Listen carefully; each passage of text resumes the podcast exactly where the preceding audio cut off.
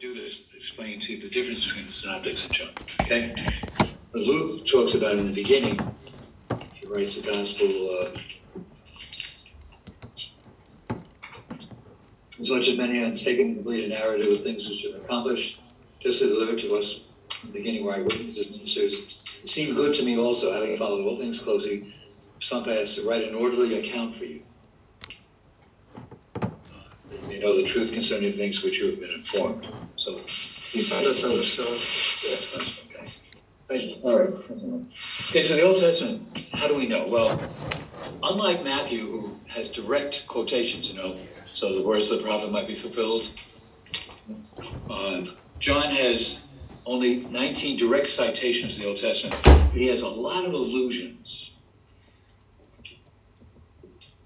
John is, unlike Matthew, who wants detailed proof of the fulfillment of Scripture, John is satisfied with general allusions. Like he says, uh, God lies behind events like the betrayal of Judas, the enigma of unbelief, and the uh, inexplicable hatred of the Jews.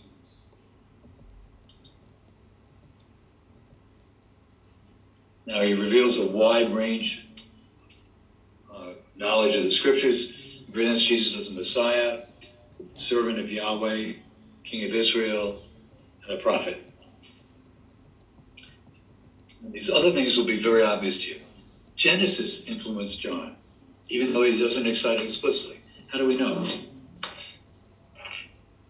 In the beginning. In the beginning, it's the same way. Okay, that's right. He never talks about Genesis, but he begins his book the same way. Okay. Also, he has references to Abraham, Isaac, Jacob, and Joseph.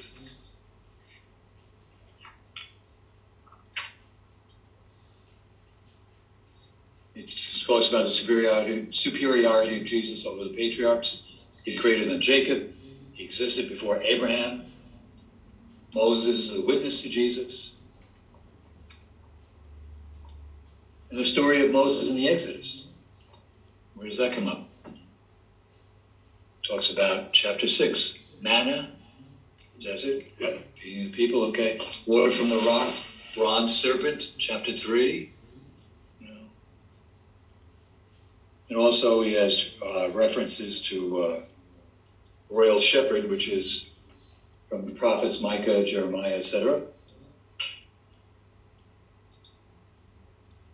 Deutero Isaiah, the I am sayings, echo Deutero Isaiah. Zechariah lies behind John's reflections on the Feast of Tabernacles and the stream of living, living water.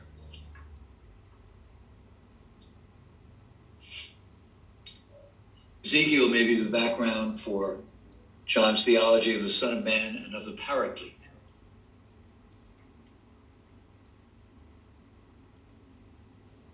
Ezekiel talks about uh, how I will put my spirit within you and you shall live, you know, the dry bones. Yep. And wisdom literature. It's important to understand John because the Logos hymn really mirrors uh, the role of wisdom in the story of creation in the wisdom literature.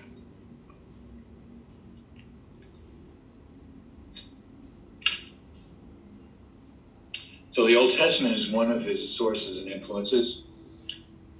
The second one is rabbinic Judaism. Because the word nomos, which means law, rabbinic Jews broaden that to mean scripture. talk about the nomos, you know, just talking about the Torah, but talking about scripture in general.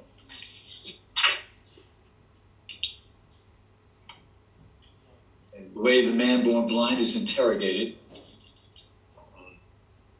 reflects Jewish practice at that time, way they were arguing back and forth.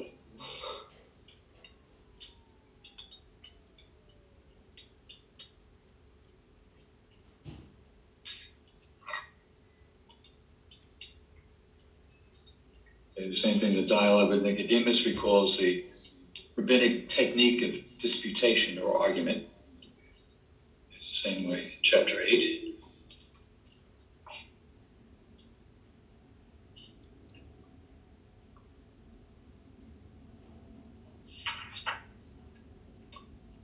And one other influence is Hellenistic Judaism.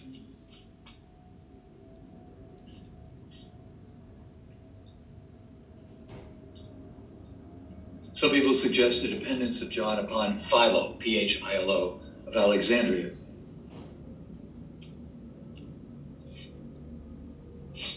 Because some of the biblical imagery used by John, like Jacob's ladder, bronze serpents, vision of Abraham, all those are used by Philo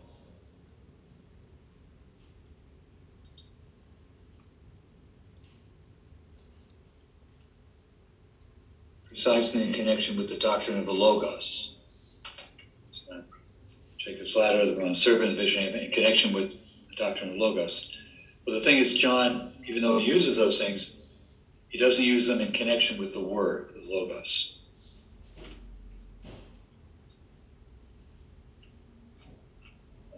With Judaism, of course, the uh, underlying the presentation of the Logos is the Hellenistic Greek Sophia, wisdom. Wisdom is with God at the beginning of the world. The Logos is with God. So that underlying thing. So three things.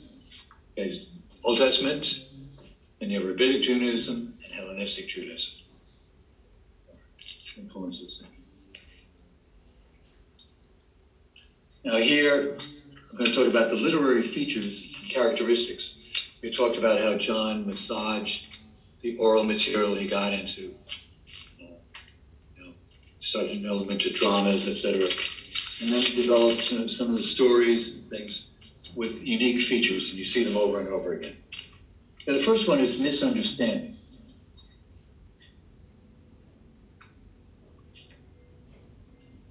What is that?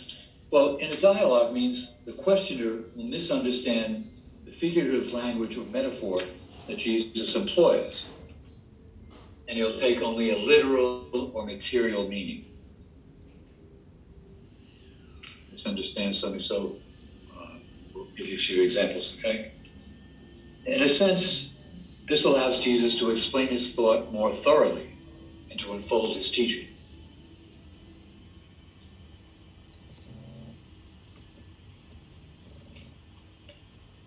Okay, these figures and metaphors are John's equivalent of the synoptic parables. Remember, Jesus told a parable, and then the disciples wouldn't understand it, and then he had to explain it to them. Uh, the sower went out to sow seed, fall on good ground, the seed falls in. Okay, so when a person misunderstands what Jesus says, that gives them a chance to explore it more. So this literary device represents the world's inability to see the truth.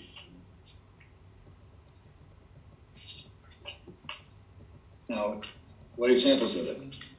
Misunderstanding, chapter 2, verse 20.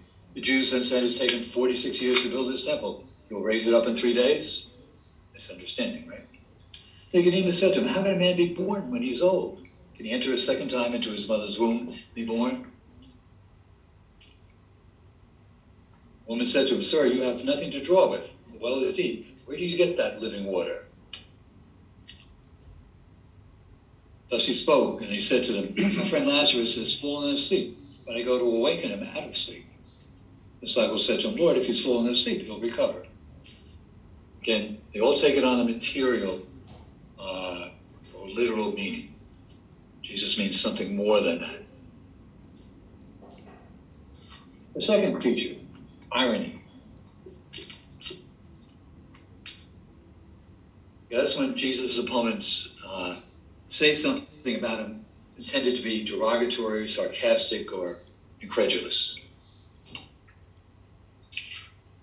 But ironically, these statements are often true or more meaningful in a sense that the speaker doesn't realize. Believer will see the deeper truth. So, for examples, well, chapter 3, this man came to Jesus by night and said to him, Rabbi, we know that you are a teacher come from God, for no one can do these signs that you do unless God is with him. Okay, you know, a teacher come from God. he understands it's like a prophet, you know, called by God, but come from God, meaning from heaven. Marinated. Chapter 4:12. Are you greater than our father Jacob, who gave us this well and drank from it? She's her. She said, expects the answer, no. They said, Is this not Jesus, the son of Joseph, whose father and mother we know? How does he now say, I have come down from heaven?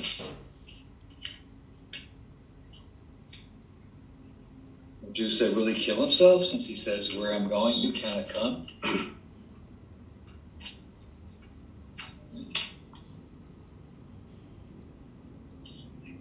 Okay, another feature, third one, is double meaning. There's often a play on various meanings of a given word used by Jesus.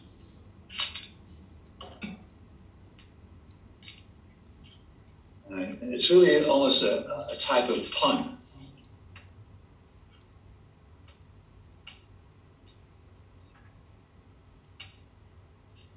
The double meanings, give you some examples. Jesus said to him, What sign have you to show us for doing this? Jesus answered, Destroy this temple. Three days I will raise it up. Jews then said, It's taken 46 years to build this temple. He'll raise it up in three days. But he spoke of the temple of his body. So, temple, double meaning was the structure in his body. Jesus answered him, Truly, truly, I say to you, unless one is born anew, he cannot see the kingdom of God. All right. The word anew also means from above. Nicodemus thinks I have to go again into my mother's womb to be born. Just talks about a birth from above.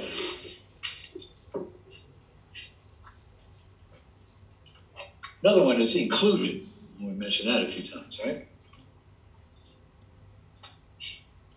Uh, John often mentions a detail or makes an allusion at the end of a section, which matches a similar detail at the beginning of that section. Inclusion, it's like you know, uh, booking, bookending it, framing it. It's a way of packaging sections by tying together the beginning and the end.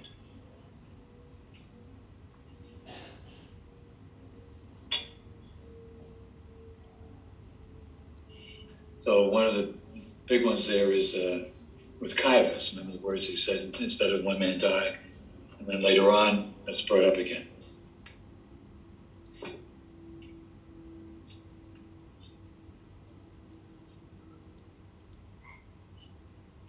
Okay. Uh, so, for instance, uh, you have inclusion, chapter 2, verse 11, and chapter 4, verse 46. If you look at my structure, literary structure, that's within the first, that's at the beginning of the first part of that section, and the end of the section. How do I do it? This is the first of the signs Jesus did at Cana in Galilee, manifested his glory, and his disciples believed in him. 446. And so he came again to Cana in Galilee, where he had made the water wine. Capernaum was an official whose son was. This was now the second sign that Jesus did when he had come from Judea to Galilee. So what I have geographically, I have Cana in Galilee, Jerusalem, Cana in Galilee. Cana in Galilee, where Jesus manifested himself into water to wine. And the last one was when uh, he, uh, the official whose son was ill. He cured him. So two miracles frame that. And he mentions Capernaum where he had made water wine. Okay, another one is a dialogue becoming monologue. This is typically Johannine. What starts out as a conversation with a person or an audience, as the conversation moves on, the hearer fades away. And Jesus' words take on the character of a monologue in universal terms. In other words, it's not a back and forth between two people. It starts off that way. But all of a sudden, Jesus now dominates the uh, conversation. The effect is to free Jesus' words from the limitations of circumstances and to make them universally and eternally valid. So, in other words, it's not just an answer to this one person. This becomes something for all of us to know, learn from. And of course, some of the ones are like Nicodemus. Okay, so it's all back and Nicodemus, but then all of a sudden you find Jesus, you know, talking for the rest of it.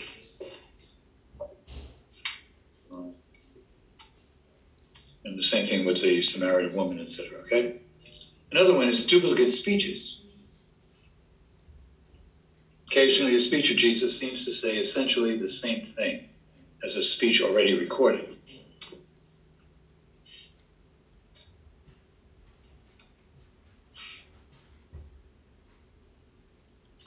So, for instance, uh, you have, I am the bread of life. I am the shepherd, living bread. Okay, and then you have bread of life as being uh, the nourishment of the Word of God, and the bread of life as being the Eucharist. So you have duplicate speeches there.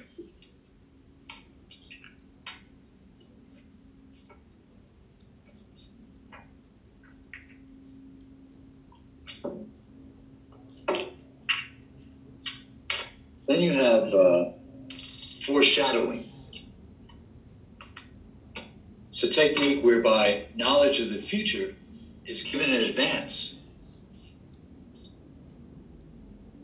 in order to arouse suspense and anticipation and to prepare the reader for connection of different parts of the story with the whole. I'll give you some examples. Chapter 12, verses 32 33. And I, when I have lifted up from the earth, will draw all men to myself. He said this to show by what death he was to die. That's predicted ahead of time. Chapter 12, it doesn't happen until 20. So foreshadowing us gives you an indication of what's going to happen in the future.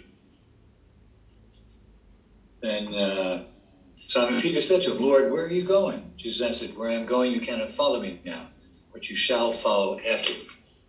Meaning, you know, he would suffer and die as well.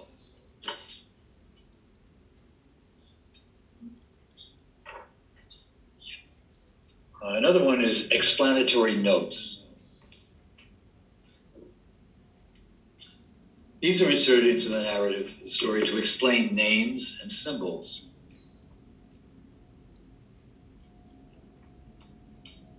They also correct misapprehensions, remind the reader of related events, and re identify characters in the plot. Someone said, explanatory, not explaining. Chapter 138, and they said to him, Rabbi, and John which means teacher. You shall be called Cephas. Yes, Peter. But he spoke of the temple of his body. He's explaining when Jesus said, destroy this temple. He said this to show by what death he was to die. He just said, on the. I told you that I am he. So if you seek me, let these men go. This was to fulfill the word which he had spoken. Of those whom you gave me, I lost not one.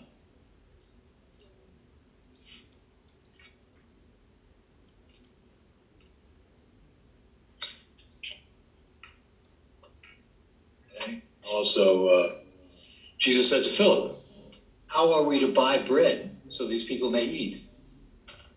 He said this to test him, for he himself knew what he would do.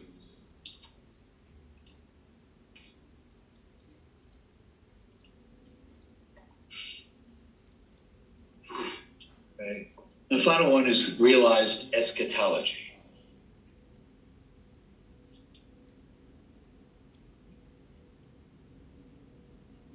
Synoptics uh, situate at the end of time such things as judgment, return of Jesus, becoming sons of God. All those are uh, pegged for the end of time. Judgment, return of Jesus, and becoming sons of God. Now, without denying the truth of these, John emphasizes that these things have already begun.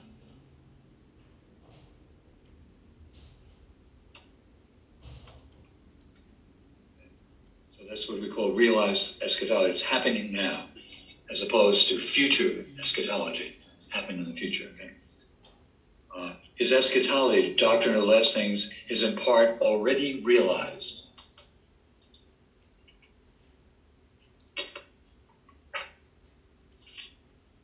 Some examples.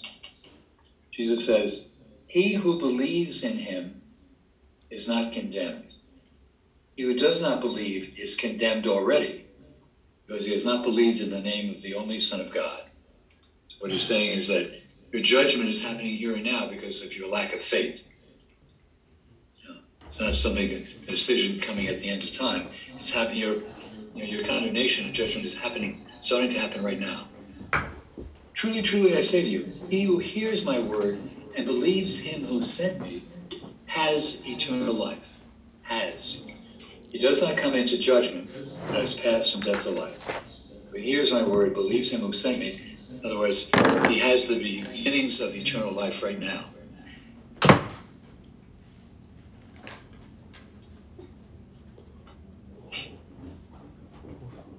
Okay, and the last one no one can come to the Father unless the Father who sent me draws him. I will raise him up on the last day. Truly, truly, I say to you, he who believes has eternal life. Has eternal life, but he will be raised on the last day. Will be raised as future eschatology. Yes, has eternal life. In other words, beginnings of eternal. We said that in baptism. The beginnings of eternal life. But possession of the fullness of eternal life doesn't happen until the death and final judgment. Okay.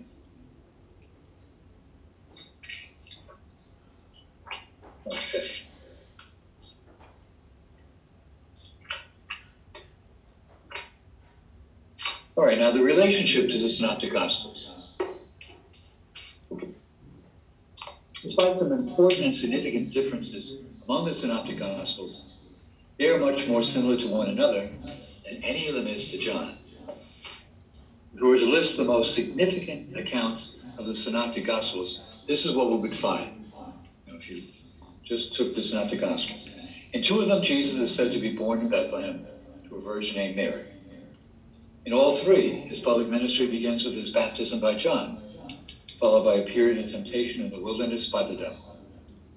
When he returns, he begins to proclaim the coming kingdom of God. This proclamation is typically made through parables. In fact, according to Mark, this is the only way that Jesus taught the crowds.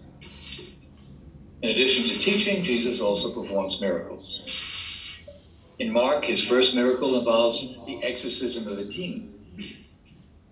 Throughout the first part of his ministry, Jesus engages in exorcisms and other miracles, as teaching, principally in parables. Halfway through these Gospels, Jesus goes up onto a high mountain and is transfigured before his disciples. It is there that he reveals to them his glory. Otherwise, it remains hidden. In the Synoptic Gospels, Jesus does not speak openly of his identity. He commands the demons and others who know of it to keep silent. At the end, he has a last meal with his disciples, in which he institutes the Lord's Supper, distributing the bread, this is my body, and the cup, this is the cup of the new covenant, my blood. After that, he goes out to pray in the Garden of Gethsemane, where he asks God to allow him to forego his coming passion. He's then arrested by the authorities, made to stand trial before the Jewish authorities, Sanhedrin, who find him guilty of blasphemy before delivering him over to the Romans for trial and execution. Now, these are the stories that make up the backbone of the synoptic accounts of Jesus. But most casual readers of the New Testament don't realize is that none of these is found in John. None of them. You that's unbelievable. In John's Gospel, there's no word about Jesus' birth in Bethlehem or about his mother being a virgin. John is in Mark, Jesus appears for the first time as an adult. Jesus is not explicitly said to be baptized by John. He doesn't go into the wilderness to be tempted. He doesn't proclaim the kingdom of God that is coming. And he never tells a parable. Jesus never casts out a demon in John's Gospel. He doesn't go up on the Mount of Transfiguration to reveal his glory to his disciples. That right? nor does he make any effort to keep his identity secret or command others to sign. He doesn't institute the Lord's Supper in his gospel, nor does he go to the Garden of Gethsemane to pray to be released from his fate. In John's gospel, he's not put on trial before the Sanhedrin, not found guilty of committing blasphemy. Okay, now if John doesn't have these stories about Jesus, what stories does he have? Majority of John's stories are unique to John. They're found nowhere else. Yes, many of the same characters appear in the gospel. Jesus, of course, some of his family, his male disciples, several female followers, John the Baptist, Jewish leaders, Caiaphas, Pontius Pilate, and Barabbas. And some of the same or similar stories are found in John, as well as the synoptics, like feeding of the 5,000, walking on the water, many of the events of the Passion narrative, such as Jesus' anointing, his entry into Jerusalem, his betrayal and arrest, the denial by Peter, Roman trial, and the crucifixion. But most of the events of the Synoptics, except for the Passion narrative, are not found in John, just as by and large the words and deeds recorded in John occur only in John.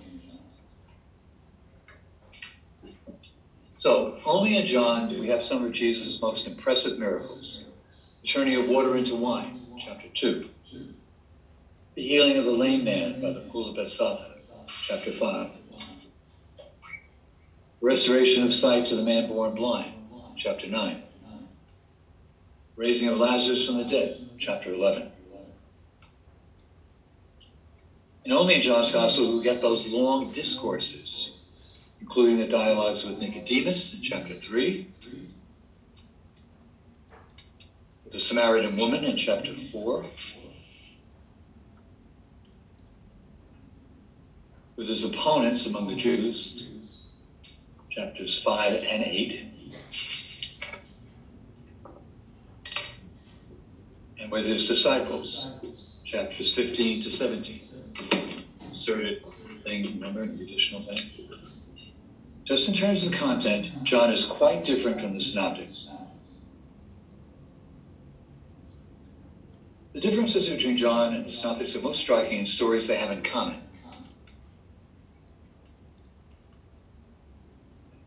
First of all, the deeds. Jesus doesn't do as many miracles in John as he does in the synoptics. But the ones he does are, for the most part, far more spectacular and dramatized, right? Unlike in the synoptics, Jesus does nothing to hide his abilities. He performs miracles openly to demonstrate who he is. John informed men revealed his glory, and they came to believe in him. To illustrate, we can compare two stories that have several striking resemblances.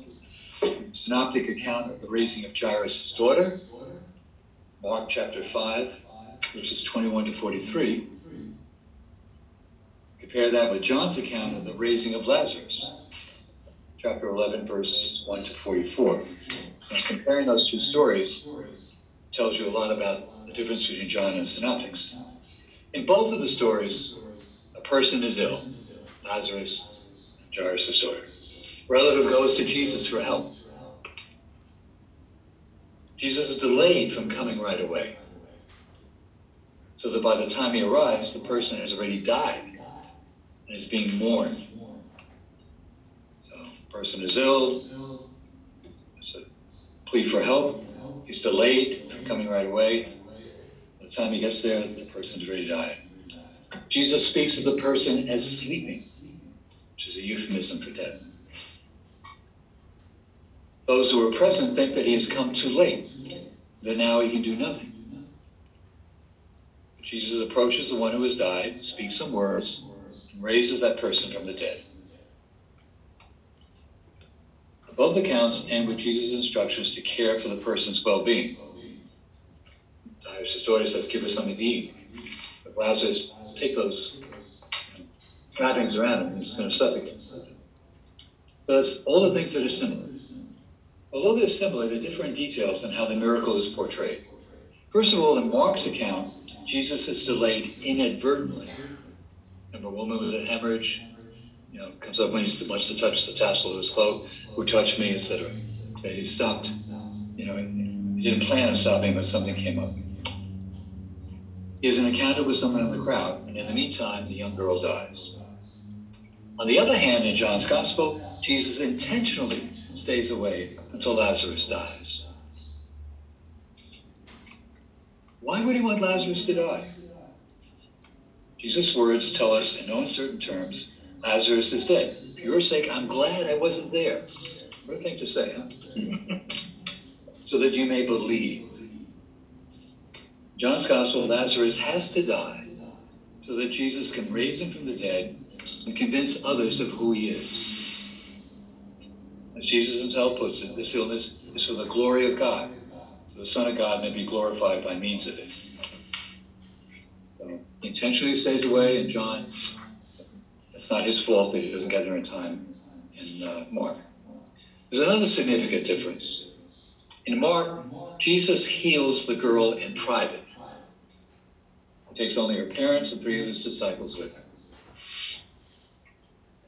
In John, Jesus makes the healing a public spectacle with the crowds looking on. Now we can understand why Mark may have wanted to portray Jesus as performing the miracles quietly, what is one of the themes he's working on? The messianic secret, right? Why all the publicity in John? Well, unlike the synoptics, John uses Jesus' miracles to convince people of who he is. As Jesus states in his gospel, unless you see signs and wonders, you will not believe.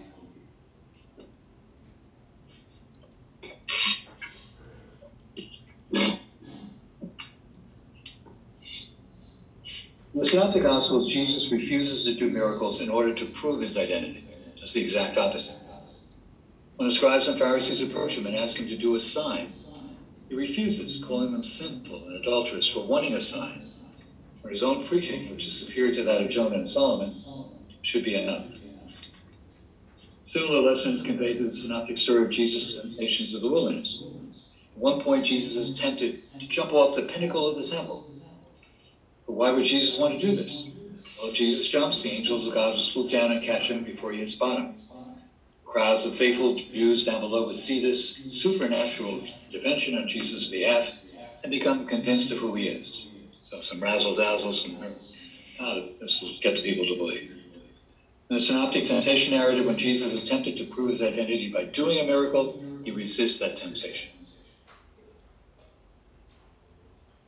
So neither of these stories, the request for a sign or the temptation account, is found in John's Gospel because far from spurning the use of miracles to reveal his identity, Jesus performs them precisely for this purpose.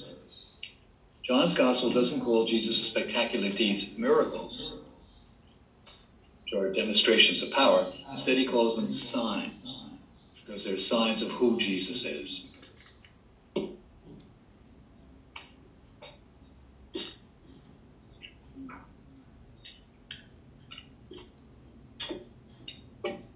just one more comment. We'll end it. Unlike in the Synoptics, the miraculous deeds are done publicly in order to convince people of Jesus' identity so that they may come to believe in him. In the gospel, he says Jesus did many other signs in the presence of his disciples, which are not written in this book. But these are written so that you may come to believe that Jesus is the Messiah, Son of God, and that through believing you may have life in his name. It's in chapter 20, verses 30 to 31. So you see the big just in that raising of somebody from the dead. Mark, Jesus goes to help. He's interrupted and he gets there too late. And John, Jesus gets word. He sits around and waits until Lazarus dies. Why? Because the death of Lazarus will be able to, uh, and raising Lazarus from the dead will be a sign of who he is, that he has the power of God in him. He's truly the Son of God. And then when the miracle is performed, it's done quietly in Mark's Gospel because he doesn't want to get people give people the wrong idea of who he is. Uh, but in John's Gospel, he performs all these miracles to reveal who he is. So again, big difference between the Synoptics and uh, John right there. Okay, well, I'll finish this up next week, but. Uh, you look at the outline, next week we'll do uh, the prologue. Then we'll start to go into uh, the story with John the Baptist. Okay, now look for your uh, some materials on your uh, the files page. Okay, you'll have the prologue. I'll show you. You'll see the indentations of it. So it's two pages. I've outlined that, and then also. Also on the prologue, there'll be a page which has early Christian hymns. And I Xerox five are on the same page. Okay, we'll talk about them and we can march to the prologue. Okay. All right. A good week. Those who are celebrating, stay dry tomorrow. both, both. Which sense? Both, both physically and uh, naturally. Sayonara. Romo